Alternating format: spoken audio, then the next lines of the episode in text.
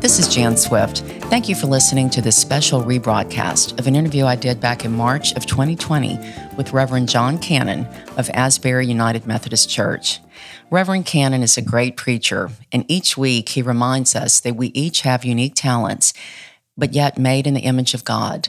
He inspires all of us at Asbury, and I hope this interview inspires you also. Thank you for listening. We taped Discover Lafayette with the support of Rader, a managed IT service provider that offers world class service, including cybersecurity, communications, and technology support. With Rader, you have just one vendor and one number to call, allowing you to concentrate on what is most important your business. For more information, visit RaderSolutions.com. Reverend John Cannon, Senior Pastor of Asbury United Methodist Church, is our guest today.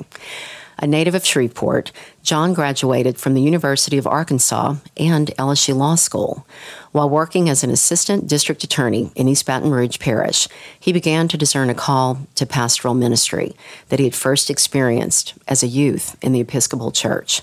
Following that call, John attended the St. Paul School of Theology in Kansas City, Missouri. Before joining Asbury as senior pastor, John served as the district superintendent for the 74 churches of the Acadiana district of the United Methodist Church. And I can attest that we are darn lucky to have John Cannon as our pastor. John Cannon, welcome to Thanks, Discover Jan. Lafayette. Thank you.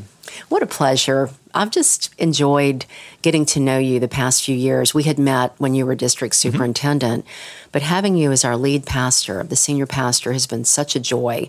And I'd love for our community to know more about you. So if you can, you know, tell us about your life. And I kind of gave the intro, but Yeah. what led you here?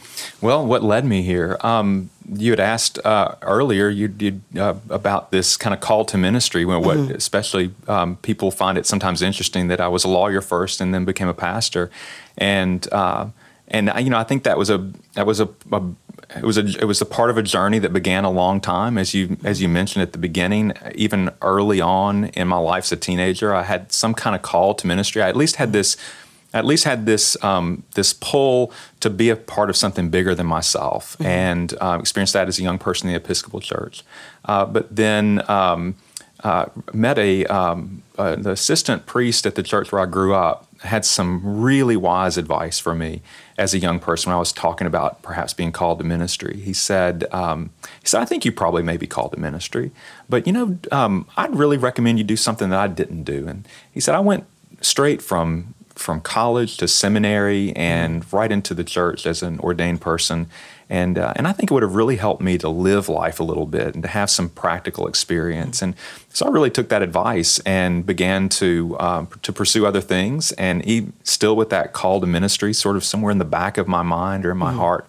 Um, went to college, majored in English because I love writing, I love reading, um, I love literature, and um, and met Erin, uh, Mm-hmm. who's my wife now, and uh, she was Methodist, and Oh, uh, so that's how I married into the Methodist Church. Yeah, she's from Shreveport She's from also, Shreveport as uh-huh. well. We met Yeah. through mutual friends after we had each begun college, uh, but. Um, but then, uh, uh, as a young married person, uh, going to law school to have a career Mm-hmm. in something that I thought was interesting, going into criminal law at the DA's office, uh, were all things that were enjoyable and fun. Mm-hmm. Uh, but the more active we became in the Methodist Church in Baton Rouge, where we were members, First Methodist downtown, Oh, it's beautiful. Oh, Yeah. absolutely. And beautiful people and beautiful active ministries, uh, things going on that were really making a difference.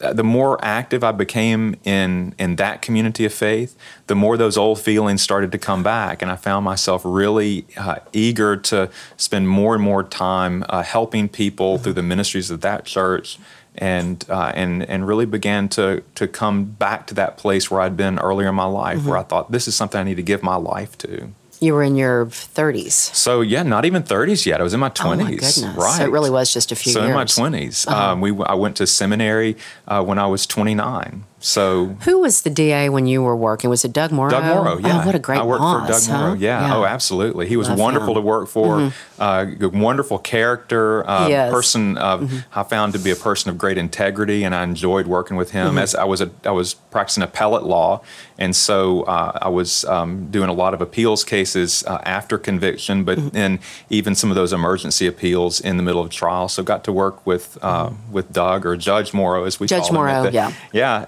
um, and so uh, there was a wonderful, uh, wonderful person to work for, Mm-hmm. and gave me some great opportunities as a young lawyer. So, what was that meeting like, if I may ask? You went to him and, you know, just said, I've made a life decision. Oh yeah, I remember that uh, very well. Um, I, uh, you know, anytime uh, a young lawyer uh, found him or herself in uh, Judge Moreau's office was always kind of a little bit of a nerve wracking. He was a big figure, and I remember being very nervous about telling him that I that I was about to go do something else. And uh, he was uh, very understanding, and I think he was sad to see me go. Uh, and it was uh, it was it was a um, I remember being very nervous about that. I loved what I did too, so I was nervous from that standpoint yeah, too. giving up. But you weren't leaving giving it up. You could always go back. You know? Well, I felt like that, but um, but I also after a few years in ministry, I knew I wasn't going back, and so I Mm-hmm. did come to a point where I said, you know, this is really my life now, and this is something that that I've given my, my whole self to, and Right. never never went back after, never never thought about going back. what was your first church? Oh, in seminary, I went to uh, seminary in, in Kansas City, Missouri. But uh, as a as a seminarian uh, in the United Methodist Church, you can be appointed. Uh, we have bishops who appoint us to our to the assigned churches. Uh, I could be appointed as a student pastor. Ah. So I was appointed to a little uh, a little church in Kansas, in Junction City, Kansas. It was about two hours away from Kansas City, where the seminary was, and they had a little house that Erin and I could live in, mm-hmm. and it was a little church called Church of Our Savior in Junction City, Kansas. I love Kansas. It was a wonderful place, and it was a great experience. It was a mm-hmm. multi ethnic church, primarily African American. So not only was I new in this this career, in this new path for my life, but I was having new cultural experiences that were very enriching. Yeah. And it was a great experience. We lived in Junction City, and I drove the two hours um, uh, twice a week to, to Kansas City, and that's where our first child was born. Mm-hmm. And it was a great three years of my life at that that little church in Junction City, Kansas. About fifty members, about Yeah. fifty members in attendance on a Sunday. Boy, what is it like for a church of that size to support itself? It's tough. Huh? It is, and one of the things that was a real benefit to them was that uh, as a student pastor, Mm-hmm. I was part time. They didn't have to pay a full pastor's salary, and Mm-hmm. uh, and they had provided a house. They had a nice little house a few blocks from the church. That's a nice And- perk. Oh, it was a wonderful thing to Yeah. Mm-hmm. have. It was a very simple and very modest, um, mo- modest house. Um, mostly retired military people in that congregation, uh, being right next Mm-hmm. to um, Fort Riley in Kansas. So it was a it was a fantastic experience, a great learning experience, and a Mm-hmm. good transition for me too, as well. You know, um, I grew up Catholic, and my husband convinced me, you know, going to one faith was mm-hmm. really better when you have children, you mm-hmm. know, instead of trying to cover all your bases. It just, it's tough. So we were members of Northwood United mm-hmm. Methodist Church here Right. when we, after we had our first child, and it's much smaller than Asbury.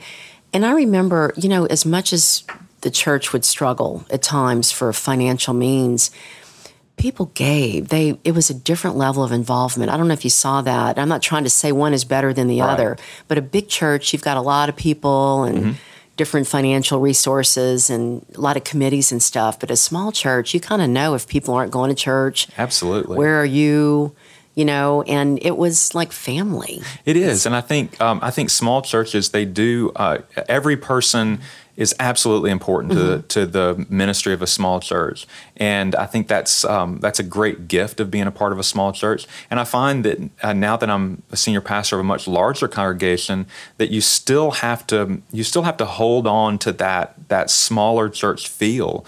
Uh, you, uh, for people to feel connected, it really does need to feel like a smaller group of people. So we, in, at Asbury, for instance, we have a lot of smaller groups and smaller communities to belong to to make sure that people uh, feel as important as they are. Because even in a large church, every person is still important, Right. and everybody's ministry and everybody's uh, ability to give of their own uh, gifts uh, to serve in whatever way they feel God calling them to.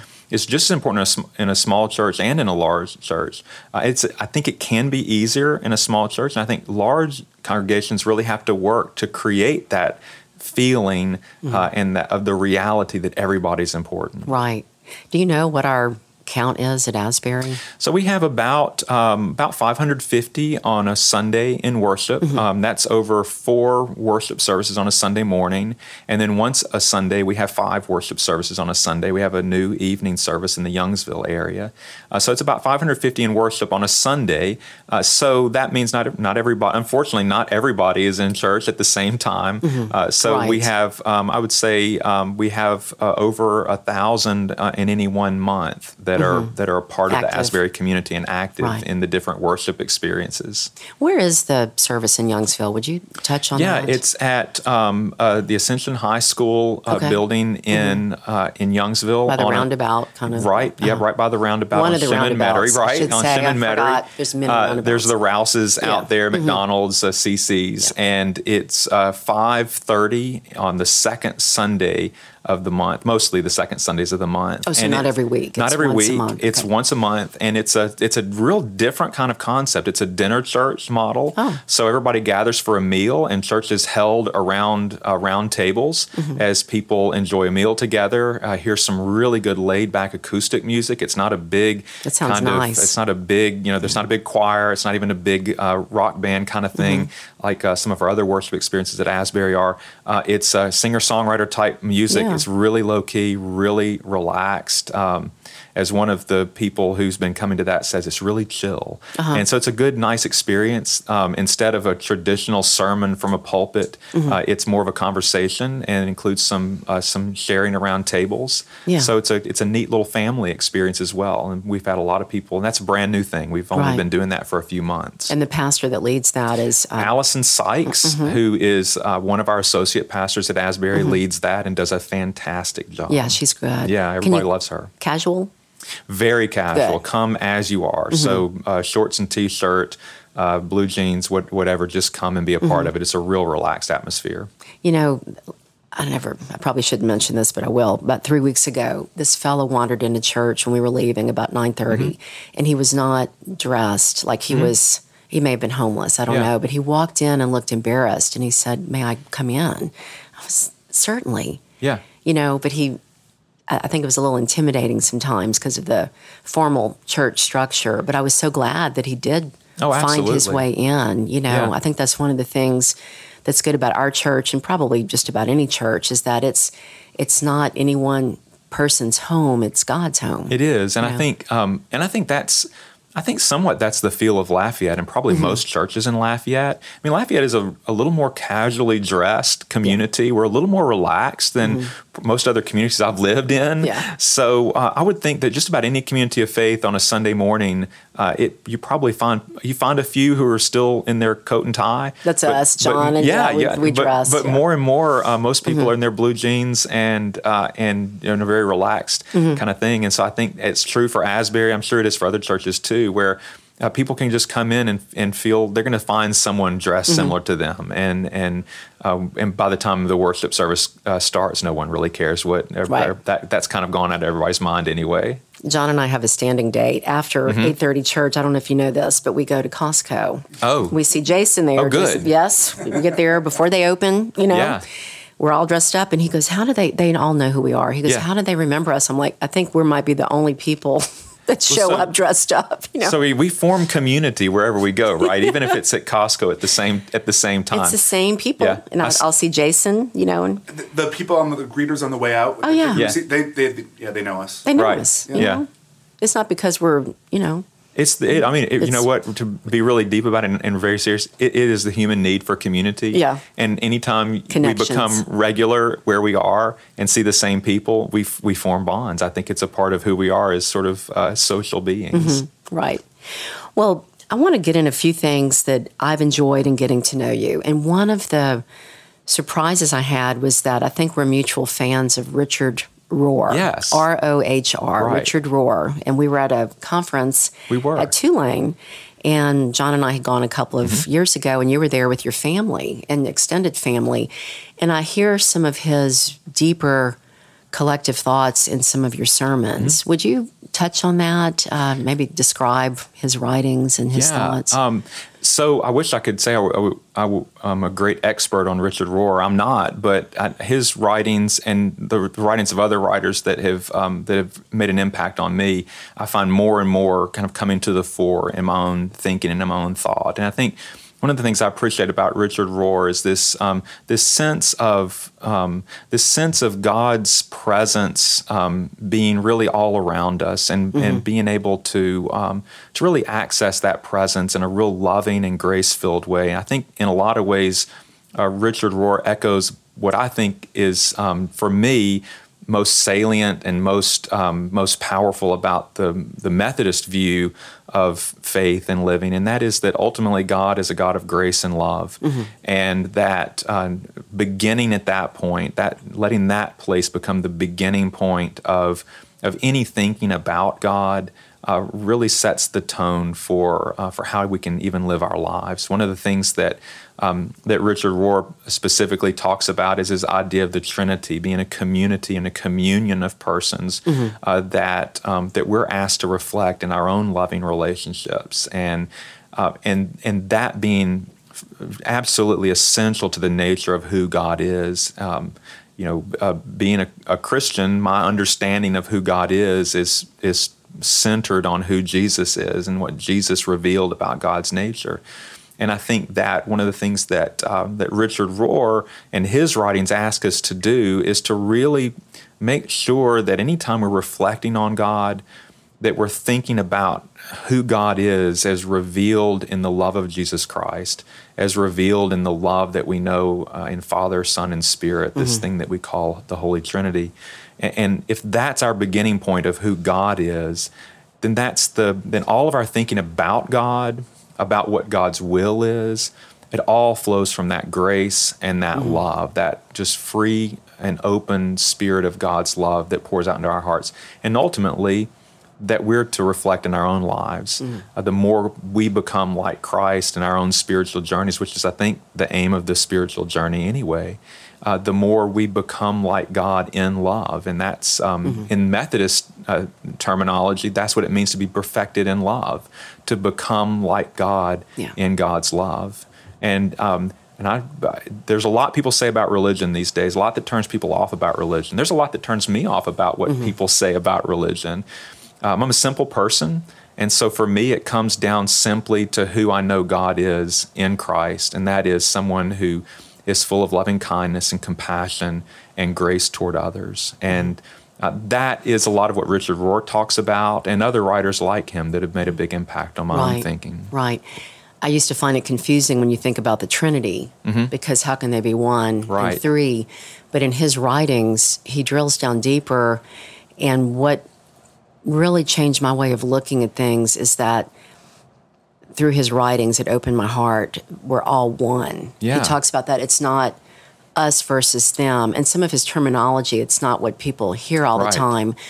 But you realize that it's not about winning because that means somebody loses. Mm-hmm. It's it's not about being the best or or being last or first. It's just about being. Absolutely. And seeing that each of us has God. God created each of us. Mm-hmm. But his writings are so interesting because he'll are. he'll talk about science, talk about different things in life that we experience, and that's what you bring in mm-hmm. to your sermons. You I know, you so. bring Thank in you. yeah things that get us to think. You know, am I just going to church and hearing right. about this once a week, or maybe just reading if I'm not in church, or am I living? Mm-hmm. Am I living the life that I was created for. Right. And it kind of makes things more fun. well, thanks. And uh, to me, uh, my, my aim in ministry is to help people grow, live, and share the love of Christ. And that's a, a, pretty simple thing to me. Not simple to do because I think it takes a lot of a lot of practice and a lot of um, a lot of uh, prayer. Uh, a lot of uh, how you know learning how to relate to people in a way that isn't about winning or losing or mm-hmm. about being better than or uh, you know my God is bigger than your God. Right. Sort of, but my rules really, are the right rules. That's right. My rules are the right rules. That it's really you know ultimately Jesus um, wasn't about mm-hmm. the rules. He was about one particular commandment, and that was love God with all your heart, mind, soul, and strength, and love your love your neighbor as yourself. Mm-hmm. And would, there's a lot of grace in how we get there and a lot of forgiveness in getting things wrong, but ultimately it's really just about how we love.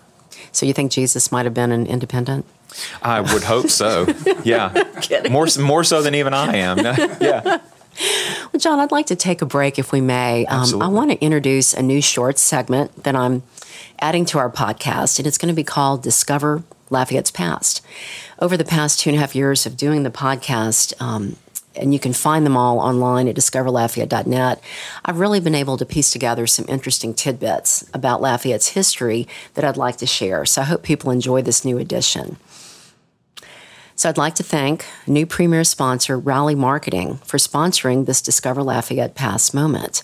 Rally Marketing is a full service digital marketing agency, and they can help you with marketing, automation, content development, search engine optimization, strategy, or even just show you how to use social media to turn a moneymaker for your business out of the social media. So they're there to help you navigate the maze of all the latest ways to market online effectively. You can visit rallymarketing.com to learn more about them. And now the moment. And this is about our church, John. Did you know that Asbury United Methodist Church is located on Johnston Street next door to LaFonda's restaurant and has been in that location since December 11th, 1955? To establish if there was interest in a new church. Reverend Branton, and I think that might have been Ray. It was Ray Ray, Ray Branton's Ray Branton. father, actually. Ray Branton. What was his name? I don't remember the father's Uh-oh. name, but he was the district superintendent in We will get that Lafayette information. Area. Yeah. They held a meeting at Morgan Hall's appliance store mm-hmm. on May 1st, 1955. At the invitation of Reverend Branton, 37 people responded, and the Asbury Methodist Church was formed. The land was purchased for $13,000 in 1955, which is a little bit over $125,000 in today's value. So the first pastor at Asbury was Reverend Howard Hudson, and they held services for six months at the concessions building of the Twin Drive In Theater. The first service on June 5, 1955, had 65 adults and children in attendance. Very soon thereafter, the 75 member congregation at that point decided to build a church with $47,000 borrowed and $10,000 from the 1000 Club. Groundbreaking was held on August 14th, and on December 11th of the same year, 1955, they held services in the new building. And I don't think the congregations ever looked back. So I wanted to no, share this moment of Discover Lafayette's past. So let's get back into you. I want to hear some more about what's going on in the Methodist Church. Some people that listen to this podcast probably keep up with mm-hmm. national and international news about the latest developments with the United Methodist Church. Sure. And I think this May there's going to be a vote on whether churches want to be traditional mm-hmm. or open for inclusion. And yeah. I'm, I'm, not describing this right. No, that's you? okay. Uh, so the United Methodist Church is a is a global denomination, um, not just limited to the United States, but uh, to it really sprawls the whole whole world. And um, one of the things that uh, that's been uh, an issue that uh, churches, uh, not just United Methodist churches, uh, right. but all over the world, have been grappling with is about uh, how to include LGBTQ plus folks. And uh, and so, um, like many churches, the United Methodist Church has wrestled with that. Um, and like many churches, there have been great differences of opinion mm. on that. And so in May, uh, the United Methodist Church meets for its um, every four years. We meet as a global denomination, uh, representatives from each of the areas of the United mm-hmm. Methodist Church to vote on different matters. And one of the votes is on whether we'll allow for um, a significant number of people who wish to to break off from the United Methodist Church denomination and form their own denomination uh, because over uh, the years, um, the the church in the United States has um, become more and more open to mm-hmm. full inclusion of LGBTQ folks and allow marriages. Allow, uh, yeah, um, for allow uh, clergy to perform same gender marriages, mm-hmm. and uh, and so that's uh, caused a, a, great deal of um, mm-hmm. of anxiety among a lot of folks who for whom that's not a good choice. Uh, so there have been a uh, there have been a number of people who've said, you know, we, we would rather have our own more traditional denomination mm-hmm. uh, and kind of break away from the United Methodist Church itself. And so that's what that vote in May is all about on whether mm-hmm. we'll, uh, as a denomination, will allow for that. Right now, uh, a, a, United Methodist Church just can't stop being a United Methodist Church. It's part of our denominational agreement, and you have to follow the rules. You have to follow the rules, and yeah. you have to um, you have to stay United Methodist. But mm-hmm. uh, but we're going to uh, vote on whether to allow uh, churches to break away and to uh, form perhaps a new denomination mm-hmm. that is more traditionalist in its nature, and perhaps um, will retain some of those older um, rules that um, prohibit any kind of same gender marriages. So even within like our community, let's say the uh, Acadiana district, could d- various churches do their own thing? Could they yeah, vote they, to become traditional? They can. It's a it's a kind of a complicated um, process. Um, what would probably happen uh, is that um, uh, this is, there are several proposals that are before the um, this meeting that will be held at this uh, this year will be held in Minneapolis, Minnesota. Um, but there are several proposals for how that can happen, and one of the one of the proposals is that uh, that churches um, who want to uh, want to break away and join the more traditionalist denomination would be able to do so. Mm-hmm. So if that passes, then some churches would be able to do that if they feel strongly about that. Yeah. Um, the United Methodist Church uh, that would remain would uh, hopefully still continue to be a church that really embraces a lot of different viewpoints. Mm-hmm. Um, one of the hallmarks of Methodism, uh, and especially in the United Methodist denomination, has been it's a big it's been a big tent. It's been a um, it's been a wonderful uh, group of people who uh, maybe don't always believe the same things about every particular social issue. And to some extent, we've liked that. We've liked it that we could be a church where very different people could worship together and seek to follow the love of Christ uh, with one another, even uh, sharing differences of opinion. Um, so um, some folks maybe aren't as happy about that and would yeah. prefer to be in a denomination where um, where some of those uh, hot button social issues are sort of mm-hmm. decided for them or on one one particular way. Yeah. Uh, but the United Methodist Church uh, will, um, it's at least it's my hope, uh, that, um, it'll continue to be a place that, that gathers people of a lot of different perspectives um, who can find that commonality in the grace and the love mm. of Jesus Christ rather than feeling like they have to split off yeah. and just be with people who think the same mm-hmm. way. Change is tough, you know, and it is. Um, it is To me, when I look at the declining numbers over the years, not just attendance at church, mm. but civic engagement and different things, there's more and more of a disconnect. And yeah. having a church family you know, for things way beyond marriages and oh, absolutely. funerals is is really a way to yeah. stay connected, to feel a part of a bigger family oh, than is. your own. And one of the things I think is a wonderful blessing about Asbury, uh, particularly, is that Asbury really does draw a lot of mm-hmm. different mm-hmm. people who have, you know, from different backgrounds and different um, in different places, different parts of the city, uh, different economic uh, abilities, mm-hmm. Uh, in different uh, social places, and also a lot of LGBTQ folks uh, love coming to Asbury and are part of the ministries and find that it's an enriching place to be right. and to worship God with one another and and not to feel like you have to fight the same old battles that you would anywhere else. Mm-hmm. And so um, so it's been a wonderful place that's gathered people of great variety in one fellowship and uh, that's a special thing. So mm-hmm. I think in a way we model at Asbury. I hope anyway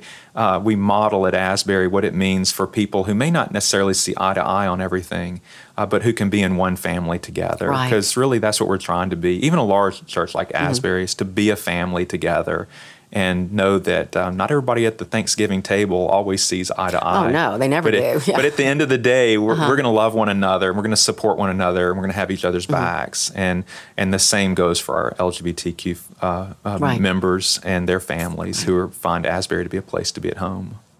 Well, speaking of families, um, we joined the church back in 2002. We switched because we had moved to town. You know, mm-hmm. this was we were country people, and we moved to town. But the youth group was such an appealing, like the, the children's ministries. Mm-hmm.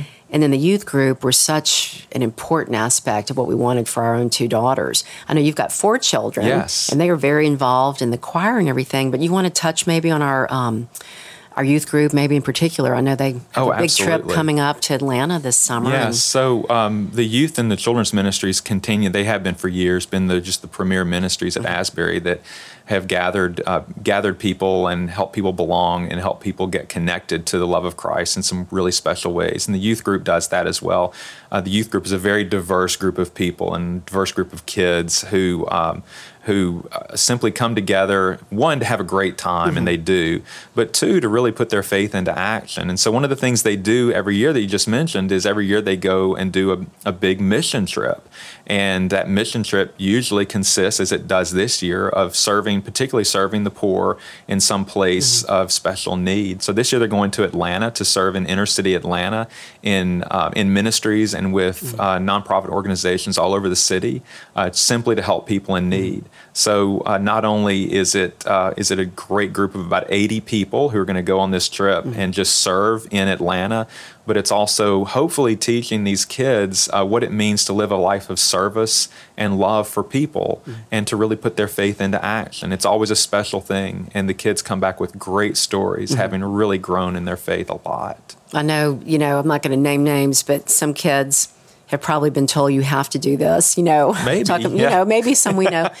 and they've ended up going on the mission trip and just the bonding. They do, And the yeah. lifelong, my older daughter, and, and Kelly too, my youngest, but I remember Taylor, you know, she bonded so closely with her youth group when she started. Yeah. I think it was starting in ninth grade when they took the, the first trip she'd gone on. And they're still best friends. Mm-hmm. You know, Cassie that we had on the podcast that's now in, you know, she's out in New York, Cassie Doyle. Yeah. You probably know the Doyles. Mm-hmm. Big time now um, screenwriter, but they they became best friends through the youth group. And there's so many wonderful ties that we have Oh, to our friends from church. So Well, and not only do they bond, but you know, this that's an experience that people carry into the rest of their lives. Um, those kind of experiences of of fellowship and bonding and community, and the fellowship um, experience in an atmosphere of serving people, it really creates lasting memories Yeah. that really that really uh, are formative for a lifetime.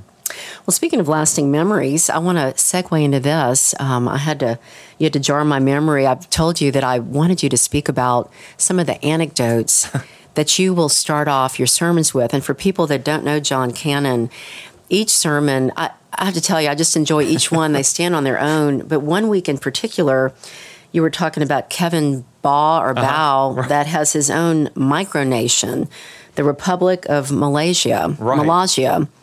And he actually lives in Nevada, but he has his own militia, Mm-hmm. Yeah. his own space Space program, space he program. The use, yeah. po- he's got his own postal service, and he's self sufficient, Mm-hmm. right? And he's uh, is he dictator or um, I don't a benevolent dictator. I benevolent dictator? yeah. Yeah. But would you kind of where, where do you get your ideas for your stories? And for people that don't know about this, you can Google Yeah. micronations or M O L A S S I A. It's a great story. Uh, I first of all, I think um, I, I, I've found that the that I enjoy telling stories, and I think I found that people enjoy hearing sermons that are uh, essentially a story. And so I try to always begin, or at least at somewhere in the in the sermon, is some story. Um, What was his currency that he used? That was it. I don't remember. Cookie he dough. got yeah, cookie dough. Cookie for- uh, dough. cookie yeah. dough that he Uh-huh. kept in the bank of Mal- Molossi or a Yeah. Molo- uh, yeah, which was a freezer. And we all we all like that kind of I think that's a great. I would, maybe that's the uh, solution The to some of our economic problems, right? Yeah. Yeah. cookie dough. I would. I think I would eat all mine though. Um, I, I always try to tell a story, and I think people remember stories. I, I, I'm a collector of stories, uh, and I'm in the old, old school collector of stories. I have a Manila folder, and Oh, when you I do? when I find uh, when I come across a story, uh, I follow a few things on Twitter where Mm-hmm. you know news sites on Twitter, and and I'll find uh, little little those little odd stories that pop up every now and then. And and what I do is I I sitting in the morning, coming reading the news or coming Mm-hmm. across stories, I email myself the story. I get to the office and I print it out and Mm-hmm. I put it in a folder. And uh, and then as I'm thinking about a sermon, as I'm thinking about a particular scripture that I'm preaching on, um, I, I, I'll flip through that folder and see what you know, see what comes up. And the folder has stories that go back, you know, that I collected maybe a few years ago. And, uh, and timeless though. timeless, timeless, stories. and usually, hopefully, they're a little humorous because I think it helps to to touch on a little humor in a story. It kind of helps us relax and helps us uh, open up our heart to something. But ultimately, uh, the stories are meant to to to sort of convey a lesson. Mm-hmm. And I hope I hope it's a little like what Jesus did. Jesus rarely just came out and said, "Here's what I'm trying to teach you." He told mm-hmm. stories, and I think it was the case that sometimes people remembered the stories more than the teaching, but the the stories kind of carry the teaching. Mm-hmm. And I think that uh, for me, telling a story is a way of saying um, saying there's a message in here. Um, and the message is uh, is something that is going to relate to this particular passage mm-hmm. of scripture, and hopefully it'll be a message that you remember as you go through your next week and through your life, something that really touches you. Right. And uh, sometimes people will say to me, yeah, I remember this story you told. I'm not sure I remember exactly what you said about it. I said, well, it's probably okay that you remember the story mm-hmm. and that you think they were about listening. it. I hope so. and I think ultimately, I'm not standing up there trying to tell people, now believe this and here's the message mm-hmm. and, and take that home. I really hope I'm trying to help people think and help people really pray about um, about what's going on in their life and in their spirit, mm-hmm. uh, where they might bring the, the love of Christ to bear in some way. And ultimately, I think stories carry that message better than than some kind of didactic teaching right. can. You're making that closing argument yeah. for God. Yeah, the well, case I think for God. so. Yeah, I think so. And, and you know, Stephen, to circle back to the lawyer thing, I think I've also realized now what I didn't realize as a young lawyer is that probably the best lawyers are storytellers. Oh yeah, and they certainly are in front of juries, and and even in the in the uh, the law that I practice in appellate law. I mean, ultimately, I was trying to tell a story to a panel of judges, and uh, the best stories are the ones that um, that make you think and mm-hmm. that um, that bring you to a new place. And so maybe the best arguments are are really simply stories. I think mm-hmm. that's what Jesus was trying to capture in the yeah. way he in the way he taught. Right. Well, we're in Lent right now. We are. Um, this is March third, twenty twenty, and um, if you can touch maybe on the importance of mm-hmm. this season, you know, going back to the wilderness as you talked about last yeah. week, the the 40 days, mm-hmm. the the need for quiet. Absolutely. So the um, the the pattern for Lent and Methodists uh, recognize the season of Lent, like a lot of uh, denominations do, as a time of preparation uh, for the celebration of Easter, a time of deeper prayer, of drawing closer to God. And it's not that we have to do something during Lent that we're not doing the rest of the year but it lent sort of the teacher for what we should be doing the rest of the year. Uh, and that is taking some time to um, live a little more simply, which is, I think, what fasting most often is to learn to live a little more simply in reliance on God's uh, love and grace. Uh, but also to adopt new habits and new practices that draw us closer to God, new ways of prayer or renewed ways of prayer. So it's this 40 day time that sort of patterned after the 40 day experience of Jesus in the wilderness.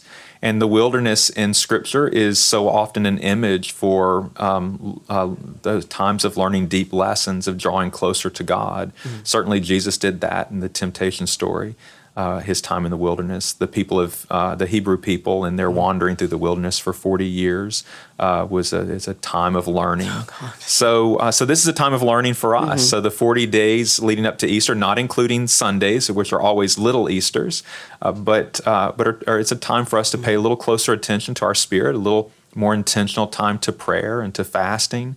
Uh, and really not not I would even say not out of obligation, uh, but out of a great desire to mm-hmm. live a little more simply and a little more closely to God. And hopefully it's a joyful time more mm-hmm. than anything and not a dour and depressing yeah. time, but a joyful time. I remember one time with the youth group, again, um, there was a challenge to fast. Mm-hmm. And so they were allowing the kids to have juice and crackers or something, but John and I just fasted. Mm-hmm. And it wasn't for that long. It was two days. Like it wasn't maybe like a day and a half or two right. days. And I remember at the end of it, because I'd never really seriously fasted, when it was time to eat, my appreciation of everything I had was so clear. Mm-hmm. And I didn't even necessarily want to take the first bite at, at first because I thought I, I, can have anything I want to eat anytime. Right. And so many people don't have that. And I think it's going back to these simple ways that Jesus reminded us of, you mm-hmm. know, that that's it it opens up your heart. Well, I think I think fasting is a way to to grow mm-hmm. gratitude, and that's just what mm-hmm. you said. And and it's a gratitude that um, that I think fasting teaches us, but we don't have to fast to do that. So to Right. to take the time to stop and be grateful for what we have in front of us, to be grateful for the bite of food that Mm-hmm. maybe um, you've prepared for yourself or loved ones prepared for you, or uh, to be uh, it and extends into all your life. How can you be grateful for just the next moment you have to live, a moment that you have to do something wonderful for somebody in? Um, so I think that maybe ultimately Lent is about uh, living in gratitude, uh, gratitude for the simple things. And that's really happiness, right? Yeah. What we're always looking for. I know. I Mm-hmm. know. Do you have a favorite season of the year?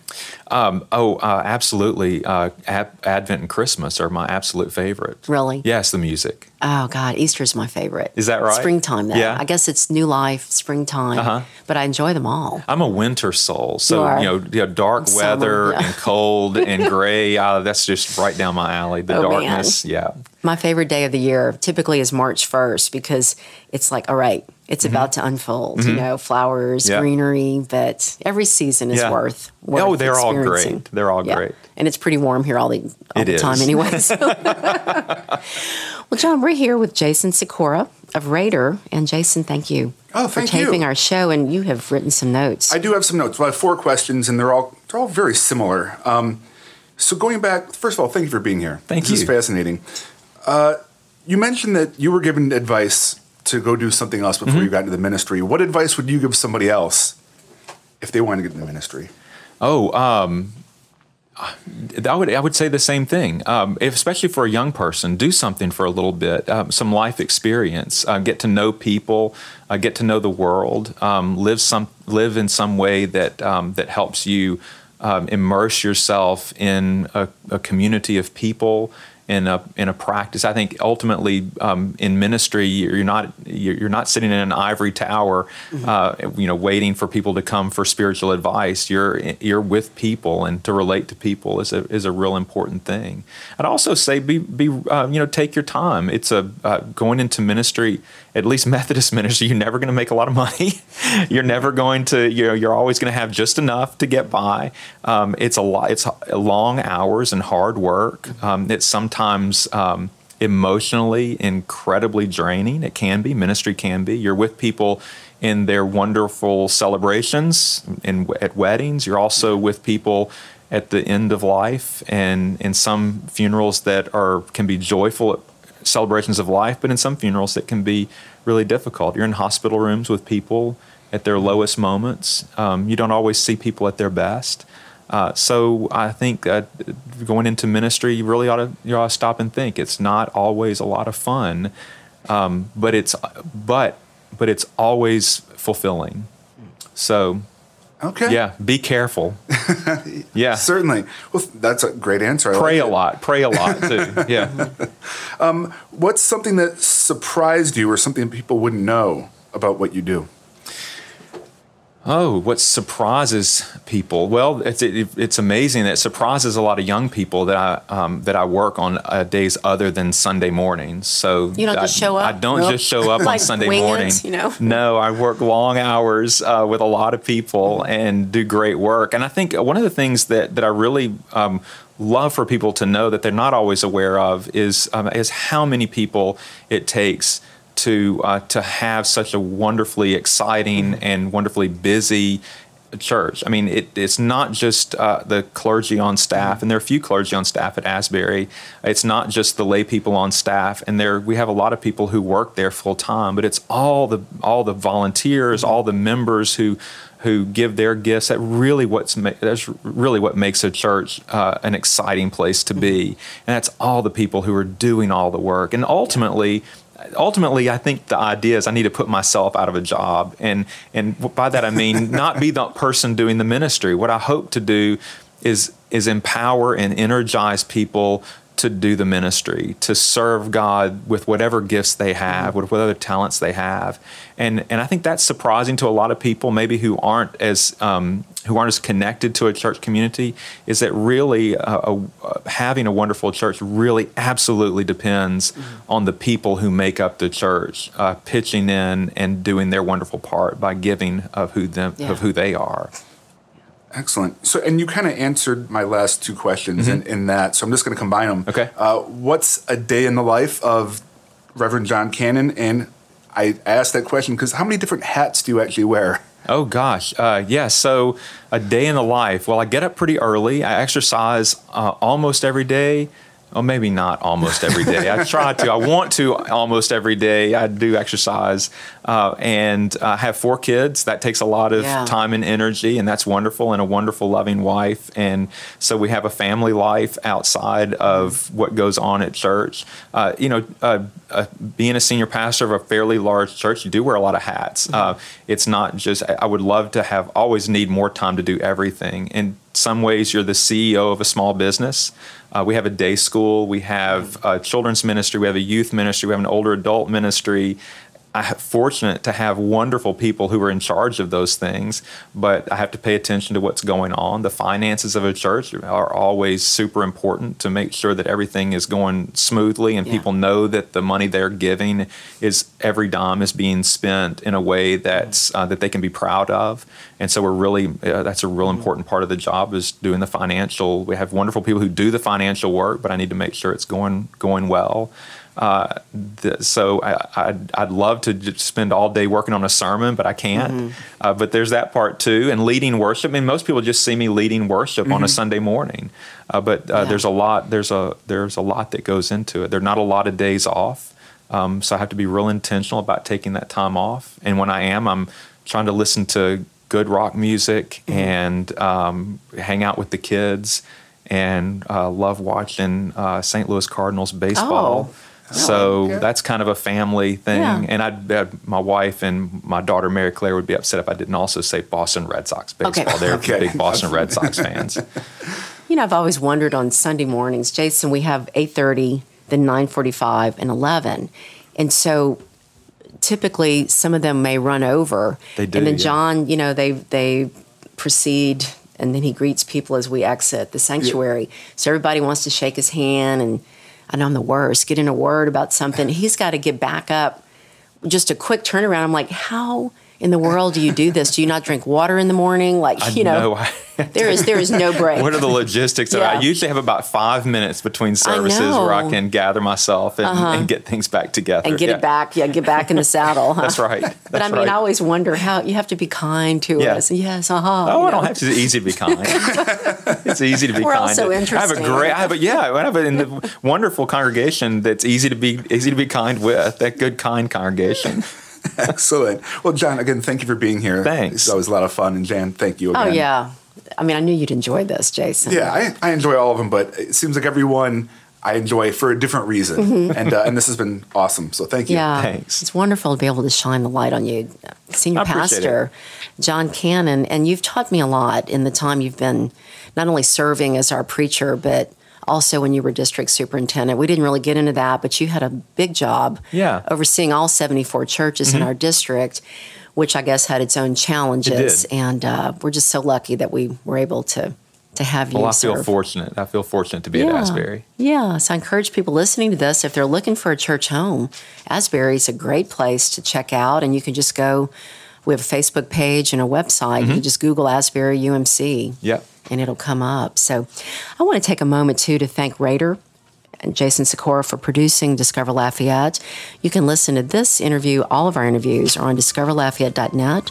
We're also very, very um, grateful for the support of not only Iberia Bank, but also Lafayette General Health for keeping this podcast going with their generous sponsorships. Thank you all for listening. Please subscribe if you haven't. And I hope you hang around and listen to more of these interviews on Discover Lafayette. Thank you.